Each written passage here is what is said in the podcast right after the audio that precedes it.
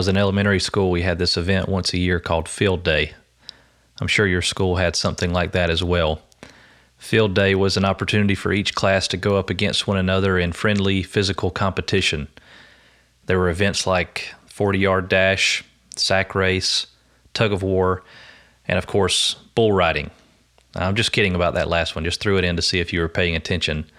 Honestly, if you knew where I grew up, you might have wondered if that was the truth. Field Day was a way of making physical education fun and teaching us important lessons about sportsmanship. And it worked because Field Day was something we looked forward to every year. I recall one year in particular when I was selected to represent my class in the baton relay. There were four of us on each team, and in hindsight, I was probably chosen for this role because the baton relay was one of those events where if you had someone who was not quite as fast, you could make up for it with someone else on the team who was slightly faster. You could, you know, balance things out. There's a reason I was chosen for the baton relay and not the say 40 yard dash, for example. And this particular year that I'm thinking about, there's a kid on my team named Charles. Now, there are two relevant things you need to know about Charles. First, he was really fast. I mean, deceptively so. He was not the kind of kid you would look at and think, I bet that guy can scoot. But scoot, he could. The other thing you need to know about Charles is that he almost never wore pants that fit, they always seemed to be a little too big. Now, I don't say that to make light of the situation. I'm honestly not sure if it was a personal fashion choice you know, the early 90s were a time when pants were baggier in general, or maybe he had to wear hand me downs out of necessity. I, I, genuinely don't know. This was a public school, there were no uniforms, and if there was a dress code, it must have been fairly lax. Whatever the case may be, Charles was fast, but his pants didn't fit. And those are the two facts you need to know that are relevant for this story. I'm not proud to say this now, but at the time, I would get really frustrated at him because we really needed him in the baton relay. And as he was running, he would constantly have to slow down to pull his pants back up. I remember thinking, "Come on, Charles, if if you would just wear pants that fit, we might actually have a chance at this thing." Again, I'm not saying I'm proud that I thought that. I'm just being honest with you. And I'm speaking as someone who almost always wears a belt. If I have on pants with belt loops, 999 times out of a thousand, I'm going to have on a belt. There was a day recently when I got to work and realized I had forgotten to put on a belt, and I was mortified. I felt like I might as well have been walking around half naked. I like for my pants to feel secure. On the weekends, if I'm wearing more comfortable pants, I always make sure the drawstring is tied and secure. You get the gist. Now, why all this talk about belts and drawstrings and keeping our pants up? Well, last week I introduced us to the armor of God in Ephesians 6, and today we're going to examine the first article of that armor. Paul says in Ephesians 6, verse 14, Stand therefore, having fastened on the belt of truth. Now, as we walk through this passage over the next few weeks, I don't think we need to be too consumed with why Paul associates certain qualities or virtues with their corresponding piece of armor. Some people get really far off into speculation on this. Why is it that the breastplate is righteousness and the helmet is salvation and so on? For one thing, as we're going to see, Paul is drawing from images that originated in the Old Testament. And these things can be a bit fluid. For example, Paul says elsewhere in 1 Thessalonians 5, verse 8, let us be sober, having put on the breastplate of faith and love, and for a helmet, the hope of salvation. So in 1 Thessalonians, he likens salvation to a helmet, just as he does in Ephesians 6. But for the breastplate, he refers to faith and love, and he doesn't mention any other pieces of armor. So I don't think we need to get too bogged down in speculation about the significance of the metaphorical pieces of armor. Instead, our attention needs to be given to the qualities that we're called to put on. With that word of caution in place, however, it might be worth pointing out the difference between how belts would have functioned in the first century versus today. When I wear a belt, it's often one of the last items of clothing I put on. But if I were living in the first century and I were getting ready for a battle, a belt is one of the first things I would have to put on. In a time when people wore robes, a belt was essential for holding the robe in place so that movement could be more free. So the belt was foundational to the armor of any soldier getting prepared for battle. And the point of Paul's exhortation is that we need to be prepared so that we will be ready to stand in this fight. So, what then does it mean to put on the belt of truth? In order to help us make sense of that, I want to give you some biblical background both outside the book of Ephesians and within the letter itself. The most important passage outside of Ephesians is Isaiah chapter 11. Now, just to give a bit of context, in Isaiah 10, God warns the people of Israel about the judgment he's going to bring on them because of their unrepentance. And as he often does through the prophets, God uses an extended metaphor. He describes this judgment as the clearing of a forest. Those who have been lifted up will be brought down to stumps. Isaiah chapter 10 ends with these two verses Behold, the Lord God of hosts will lop the boughs with terrifying power. The great in height will be hewn down, and the lofty will be brought low. He will cut down the thickets of the forest with an axe and Lebanon will fall by the majestic one. So at the end of Isaiah 10, this once great forest of Israel has been reduced to a field of stumps, figuratively speaking.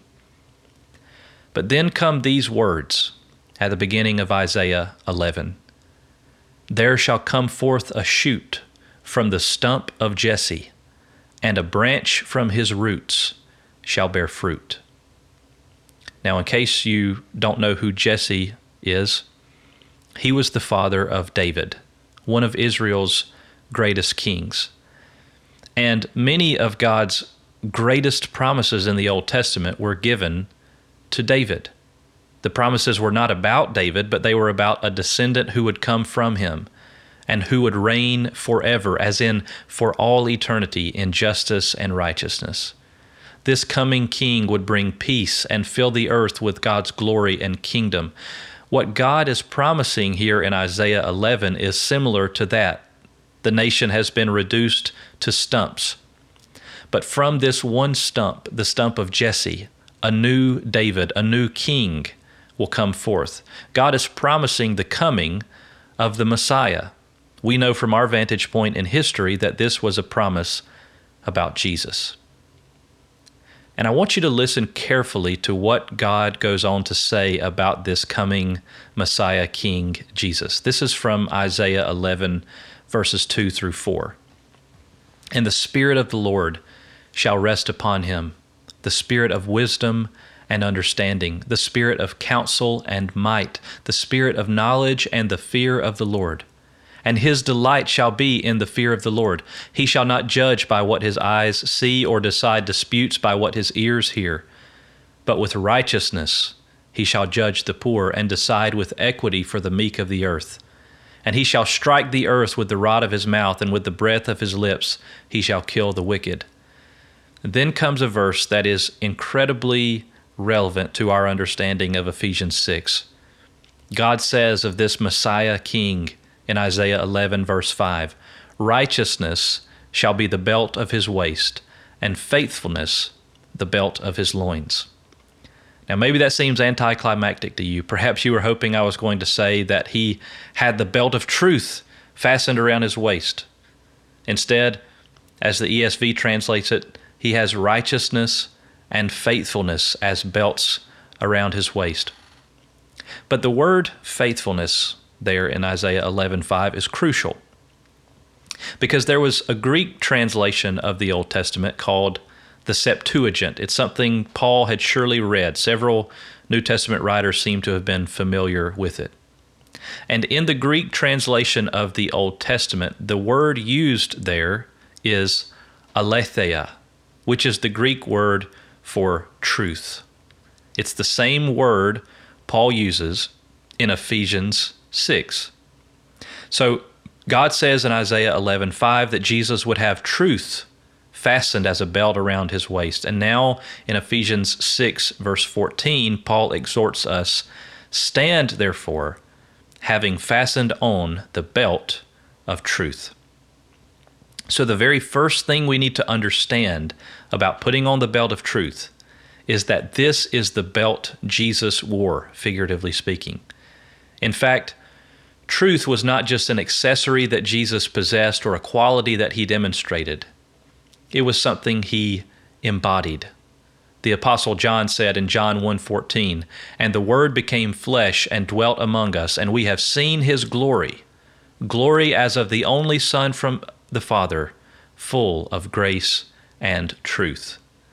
And in John 14, when Thomas protested to Jesus, saying, Lord, we do not know where you are going. How can we know the way? Jesus responded to him in this way. This is John 14, verse 6. Jesus said to him, I am the way, and the truth, and the life. No one comes to the Father except through me.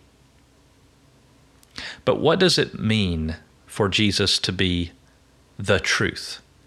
And what then does it mean for us to put on that truth? This is something we need to bring out of the realm of metaphors and figures of speech, and we need to know how do I actually apply this to my life? How do I obey this command to fasten on the belt of truth? It's important to know that throughout the Bible, and even here in the book of Ephesians, the word truth can have two different senses. First, there is truth in an objective sense, what we might call the truth. Paul said back in Ephesians chapter 1 verse 13, in Christ you also when you heard the word of truth, the gospel of your salvation and believed in him, were sealed with the promised Holy Spirit so sometimes the word truth has this objective meaning. It refers to the truth of God's word, the gospel of our salvation. Jesus prayed for his disciples in John 17, verse 17 Sanctify them in the truth. Your word is truth.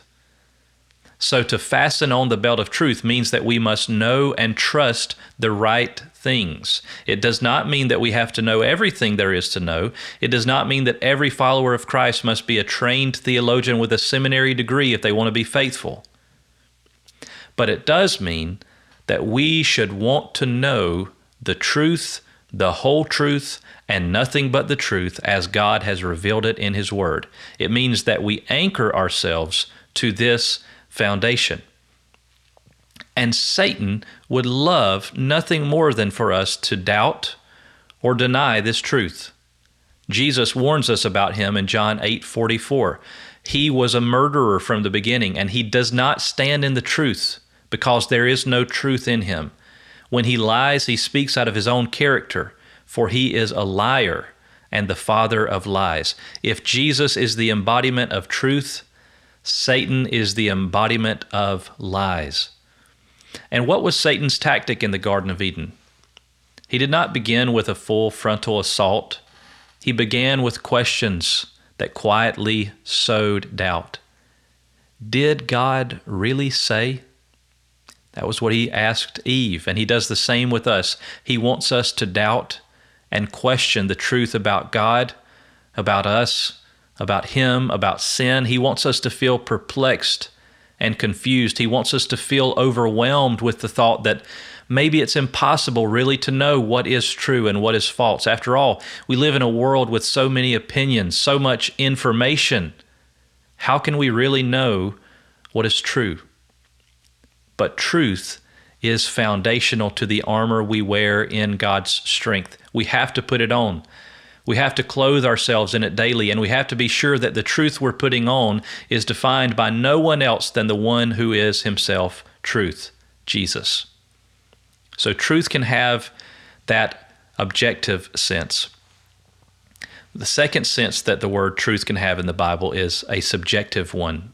Truth can be an objective thing which can be known but it is also a subjective thing in what in which we must live. Paul urges us, for example, in Ephesians 4:25, therefore having put away falsehood, let each one of you speak the truth with his neighbor, for we are members one of another. And in Ephesians 5 8 and 9, he says, Walk as children of light, for the fruit of light is found in all that is good and right and true. Fastening on the belt of truth then means that we not only seek to know and trust the objective truth of God's Word, but also that we seek to live in accordance with that truth. Just as Satan would love for us to doubt or deny the truth, he would be equally pleased if we had heads full of truth while living lives of hypocrisy. It won't do to have one or the other. Genuine faithfulness means pursuing both, and that's what it means to put on the belt of truth. In his prayer of confession in Psalm 51, David said, Behold, you delight in truth in the inward being. Putting on the belt of truth often begins there, with us giving up lies that we have believed, even lies that we have told ourselves or others for some time. It means being honest and sincere before the Lord, knowing that He is incapable of being deceived. He is able to search the depths of our hearts. He knows every thought and intention and motive, and He invites us to give up our self deception, to give up the facade we put up, and to lay ourselves bare before Him. Then He invites us to treasure the truth of who He is for us and what He has done for us in Christ. The one who knows us better than we know ourselves gave Himself for us in love. He did not turn away from us, He pursued us he became like us in every way except without sin, and He became our sin so that in Him we might become the righteousness of God. And once we have begun to cling to that objective truth of God's grace in Christ, He enables us to be truthful people who are honest and sincere with Him and with one another. He calls us to put away falsehood and to speak the truth to one another. He invites us to integrity to living out the truth we claim to believe. When God commands us to put on the belt of truth, He's inviting us to walk with Him because God is light and in Him is no darkness at all. He invites us to walk with Him in the light and to bear the fruit of goodness and righteousness and truth. Thank you for listening to this podcast from Henderson Baptist Church. If you'd like more information about our church, you can visit us on Facebook or check out our website, hendersonbaptist.org.